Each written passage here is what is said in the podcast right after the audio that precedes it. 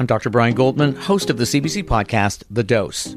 Each week, we answer vital health questions that will help you thrive, like what does my mental health have to do with my gut? How can I prevent melanoma? How much sleep do I really need? And how can I manage my health without a family doctor? I chat with the top experts to bring you the latest evidence in plain language, all in about 20 minutes. Find the dose on the CBC Listen app or wherever you get your podcasts. This is a CBC podcast. Hi, I'm Ian Hanomansing. Welcome to Checkup's Ask Me Anything podcast. And today you're about to hear our AMA about food safety in your kitchen. Ask me anything!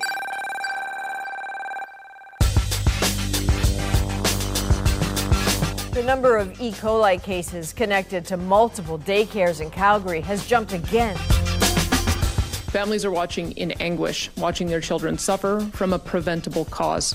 It's unimaginable pain, and I'm heartbroken by what these family families are going through. There are four things that people should remember cooking, cleaning, chilling, and separating. Those four steps are taken, the risk of foodborne illness will be substantially decreased. An E. coli outbreak affecting some daycares in Calgary has now hit over 300 people. More than 20 children have been diagnosed with a severe kidney complication since the outbreak began. And according to Alberta Health Services, it's believed this all started at a central kitchen shared by those daycares. We're still learning more about what happened in Calgary, but we're going to shift our conversation to something we can control our own kitchens and cooking habits. E. coli, salmonella, norovirus. These are some of the major sources of food poisoning in this country. So, what can you do at home? That's the focus of our Ask Me Anything. Our AMA guest was Keith Warriner, a professor at the Department of Food Science at the University of Guelph. He started a food safety program at the university and has studied bacteria like E. coli and salmonella. Keith answered caller questions about how to prepare food at home safely and avoid getting food poisoning. And here are a few highlights from the show. Professor Warriner, thanks for joining us. Good afternoon, Ian. So, a lot of people are thinking about uh, food safety, particularly in the last week and a half or so, because of that outbreak in Calgary. We are still awaiting the sort of precise details of, of where that outbreak uh, may have begun. But, but take us through generally how E. coli gets into the food supply in the first place. Yeah, it's a very complicated system. Essentially, E. coli is adapted to cattle or other ruminants. You know, that's why sometimes we hear about E. coli outbreaks linked to farms and uh, these small farms. So what happens typically is it goes into cattle. The cattle don't feel anything, but what cattle do is produce manure. And so that manure can get onto the hide. So when it goes to be processed, so to speak, it gets onto the hide, gets into the ground meat. We have to cook ground meat thoroughly to get it inactivated. So that's one route.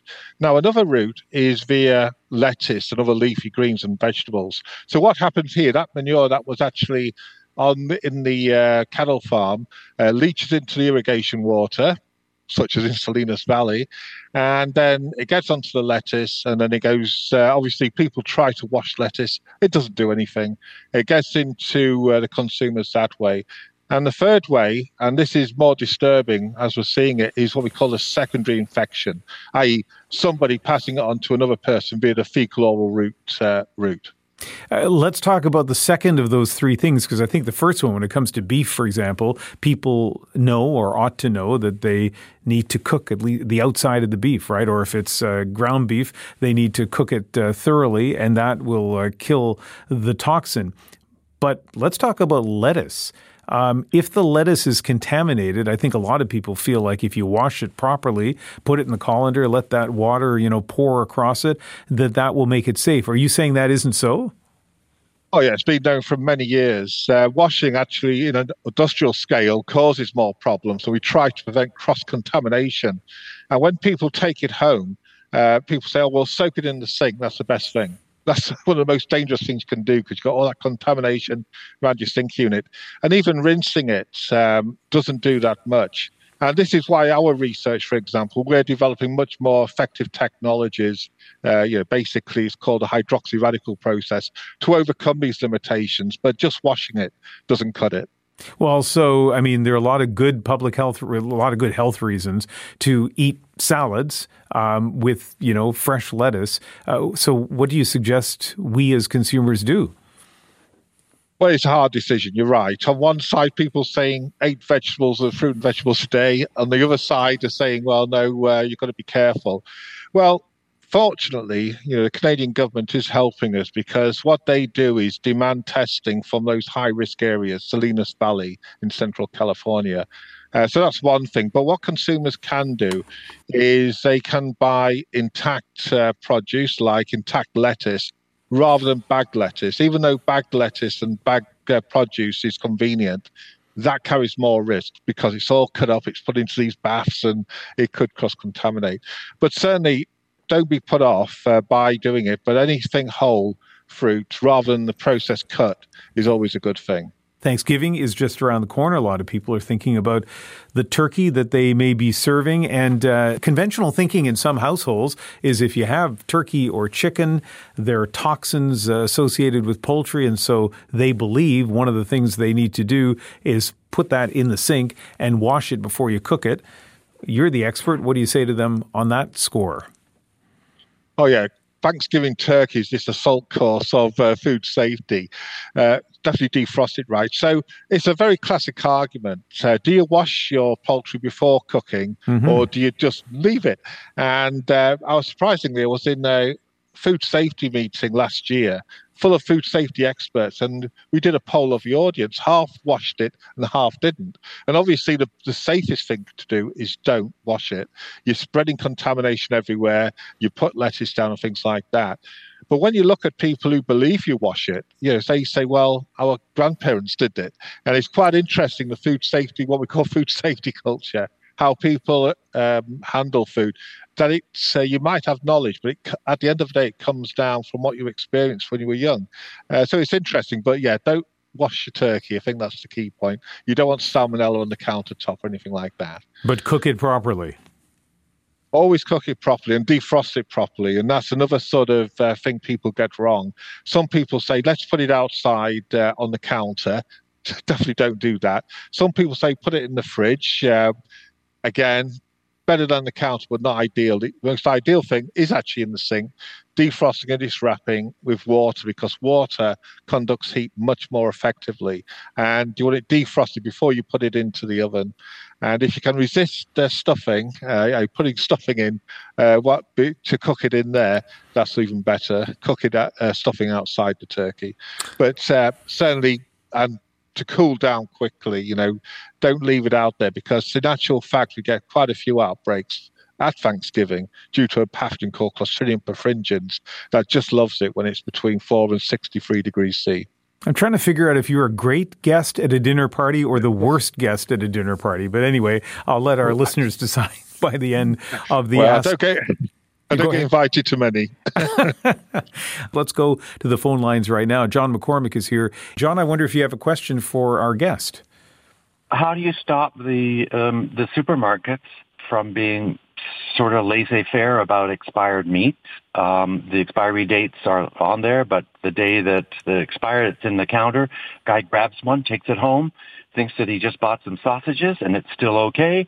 He leaves it in his fridge for a day. It's another day expired. Mm-hmm. And he ends cooking that thinking it's fresh meat. A lot of people don't look at the expiry dates, but they should be removed from the counters and the counter should be clean. Okay. If you look underneath, you see the blood underneath these counters that's dried and for their people don't take the time to do things anymore, and that's okay. the point. All right. Th- thank you, thank you, John. Let me put the, a version of that question to Professor Warriner, um, and and not going to ask you about supermarket policy in terms of what we can do to get them to change their their whatever their policies happen to be, but but to the point of your expertise. Um, when we see meat that's beyond its expiry date from the supermarket, uh, is that enough to tell us that there is, you know, sort of a danger there, or how do we determine whether the meat we're buying from a supermarket is safe to eat? All right. So the first thing is there's no expiry dates on meat. There's best before dates. And so best before dates don't really have anything to do with safety, although they do in a way. They're saying this is the best quality the meat will be. After this date, the quality can't be guaranteed. And we did a program uh, with Marketplace many years ago now where they actually did find um, should we say, supermarkets, which took the meat in and relabeled it. It's not the best thing to do, as in it's not the most ethical thing to do, but surprisingly, it's not against the law to do that. The trouble with meat and getting best before dates is trying to predict them right. So some meat will spoil much quicker than others. And there's reasons for that, which won't go into. So, what um, supermarkets will do, obviously, they need to make a profit, as very good at doing so. Um, they w- sometimes will change the date, even though it's not ethical. In actual fact, there was a case in Spain, not in Canada, just last week where a supermarket manager got into big trouble because he changed was changing dates on everything. So it's not ethical, but it's there again is to address the food waste problem, uh, which obviously people kind of look at before. But just to reaffirm, there's no expiry date on meat. It's only best before date. And typically, yeah, meat that goes uh, grey isn't dangerous, but there are kind of dangers to it uh, to do with biogenic amines. But like I said, I could go on about that for another half an hour. well, well, but let, let me ask this though. I mean, so you, you get the meat from the supermarket, uh, you open it up, and is there any any tip you have in terms of how we should determine whether I don't know a red flag should go up based on how the meat looks or, or smells? Yeah, so really it's the smell. It's the sulfur smell. Like meat in vacuum pack naturally goes grey and you say, oh, wow, you know, it must be bad. It's lost its redness. But you can smell it and it smells very putrid. And uh, genetically, we're programmed to know this meat isn't good. So usually it's the smell rather than the look. I'm Dr. Brian Goldman, host of the CBC podcast, The Dose. Each week, we answer vital health questions that will help you thrive, like what does my mental health have to do with my gut? How can I prevent melanoma? How much sleep do I really need? and how can I manage my health without a family doctor? I chat with the top experts to bring you the latest evidence in plain language, all in about 20 minutes. Find the dose on the CBC Listen app or wherever you get your podcasts. Uh, let's go to Jane Keeler, who's in Ottawa. Hi, Jane. Hi. I have a curious question. I'm kind of embarrassed to ask it, but I, I just looked it up, and yes, it still says this on the internet. Okay. It says that wood cutting boards have an antimicrobial property, and that makes them a better choice over plastics hmm. in some cases. I just wondered if you have any comments on that. Yeah, nothing to be embarrassed about with that question. Um, and uh, and Professor Warriner, what do you have to say about wood cutting boards? Well, this takes me back. I wrote an article uh, several years ago on this subject. So, what it is, wood hasn't got natural antimicrobials, but what wood does is dry quickly. And you'll notice our plastic wooden boards, they kind of keep wet. And when to get microbes growing, what we have to do is make them wet, so to speak. Obviously, put food and temperature into it as well. So there's a big debate saying, well, wood obviously has cracks and crevices, um, but dries quickly. But the plastic um, has scratching crevices and keeps wet.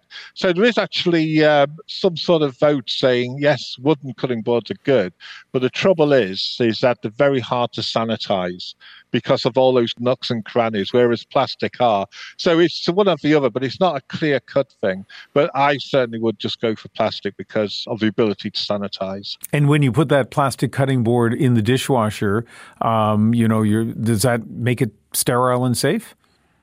Well, it cleans it up. It doesn't make it sterile per se, but it certainly puts enough temperature in to inactivate microbes where you would never put a wooden um, cutting board in there. Yeah. And even if we get onto the glass cutting boards, which used to be popular a few years ago, they're definitely not a good thing to have. So, so what should I do to sterilize the plastic cutting board? Well, the thing is, you don't need it sterile. Uh, basically, you just need it what we call disinfected. So, what I generally do is I get a weak bleach solution, about a cap in uh, a gallon of water. You don't need a concentrated bleach. You could just soak it in there. Certainly, you put it into the dishwasher. Only special dishwashers get up to the what I call the, towards the sterilization temperature. Normal dishwashers don't. But again, it's better than doing nothing. And as you're probably aware, you have different cutting boards for raw meat and uh, ready to eat things like lettuce, uh, because cutting boards are that kind of uh, where cross contamination can occur. Do you do you have separate cutting boards? I have so much that I need to do to catch up to your advice here with uh, food safety. Let's go to our next caller. Ashley Jollimore is in Shubenacadie, Nova Scotia. Hi, Ashley.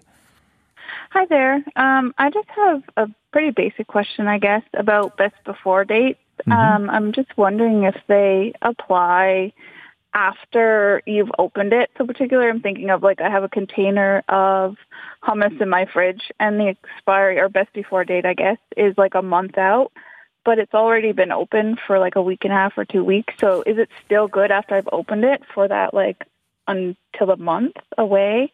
Or like how do I know if I can still use it? Yeah, that is a great question. Mm-hmm. Professor Warriner? Very good question.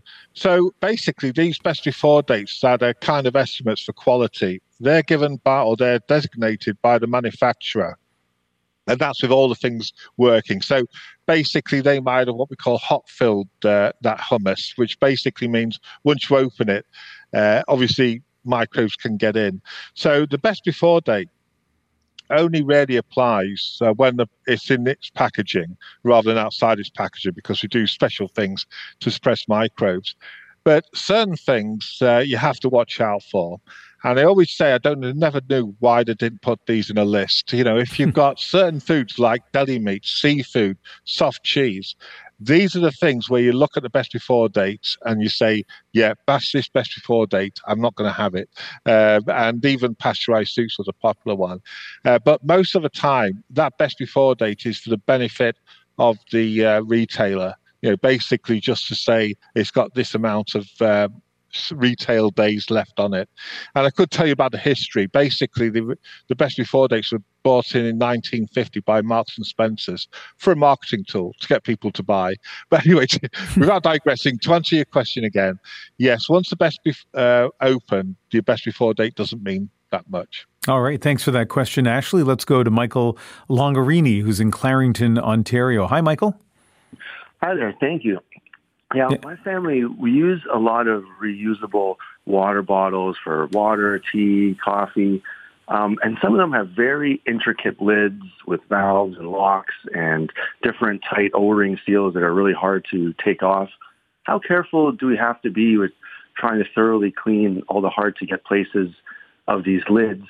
And does it matter what you're using it for? Like, should we clean them more um, if we're using it for coffee or juice uh, compared to water? What do you think? Great question. Thank you, Michael. Professor Warriner? Yeah, it's a very good question because when we look at our drinking water bottles, even the uh, recyclable ones and disposable, we think, oh, they're safe. But the trouble is, you'll get like a slime layer called a biofilm in there, which normally is safe, but there again, it can it can be pathogenic. You know, basically all these pa- nasty germs. So essentially, we have to kind of uh, look at them and sanitize them, rinse them out. Uh, again, those that you can put in the dishwasher, very good because you do get a bit of temperature there to do it. But you've got to be very wary, especially uh, for young old and immunocompromised, when we do the, have these, I call them reusable containers, that they are sanitary because, like say, once you get biofilms in there, they're very hard to uh, remove and uh, sanitize. And to your question about, well, we've got these recyclable bottles, yeah, they're fine for a part, but you would never use them too often because you can't dismantle them and obviously sanitize them. Hmm. All right, Michael, thank you very much. Uh, we have uh, just a couple of minutes left in our Ask Me Anything. And uh, our next caller is here in Vancouver. Marshall, how are you? Good, thank you. Uh, what's your question for Professor Warriner? Well, I was wondering um, with cleaning, like I buy a head of romaine lettuce, and what I do is I do rinse it in the sink. And apparently, from what I've heard this, today, it's that I'm doing the wrong thing. So I'm wondering if I could uh, fill the sink with some water, put the lettuce in it, break it up, put it in there, and then put uh, some bleach in it. And I know bleach is toxic to us, but I would then, wouldn't that kill the bacteria? And then I could empty the sink and then rewash the lettuce in, in, in clean water. Would, could I do that? Uh, well, you could do that, but it's dangerous. You know, it's quite interesting. During, um, I'll say the pandemic, to say which one. Uh, you know, people are putting detergent, bleach in. And the problem is, as you rightly said, bleach is toxic at very high levels. In industry, they basically use bleach to stop cross contamination. You shouldn't use detergent. You should use, but you shouldn't use borax. The best way to clean the lettuce, because obviously you don't want the insects and the debris, is under running water. Anytime you have standing water, you've got to think of your sink as this sort of sponge in one corner full of germs, uh, maybe a cloth or a brush full of germs. So you try to avoid contact with the sink and uh, certainly avoid using chemicals. You can buy some formula, but they don't really do that much. I won't say which ones, but uh, people sometimes use vinegar. Doesn't really do anything. But running water is the best thing to do. Professor Warriner, thank you very much. No, thank you, Ian. That was a portion of Cross Country Checkup's AMA about food safety in your kitchen with Keith Warriner, a professor at the Department of Food Science at the University of Guelph. If you'd like to listen to yesterday's full two hour edition of Cross Country Checkup, you can stream the podcast on the CBC Listen app. And if you want to share comments or appear on the show, you can go to cbc.ca slash aircheck. I'm Ian Hanomansing. Thanks for listening. The next live edition of Checkup airs on CBC Radio, CBC News Network, and CBC News Explorer next Sunday.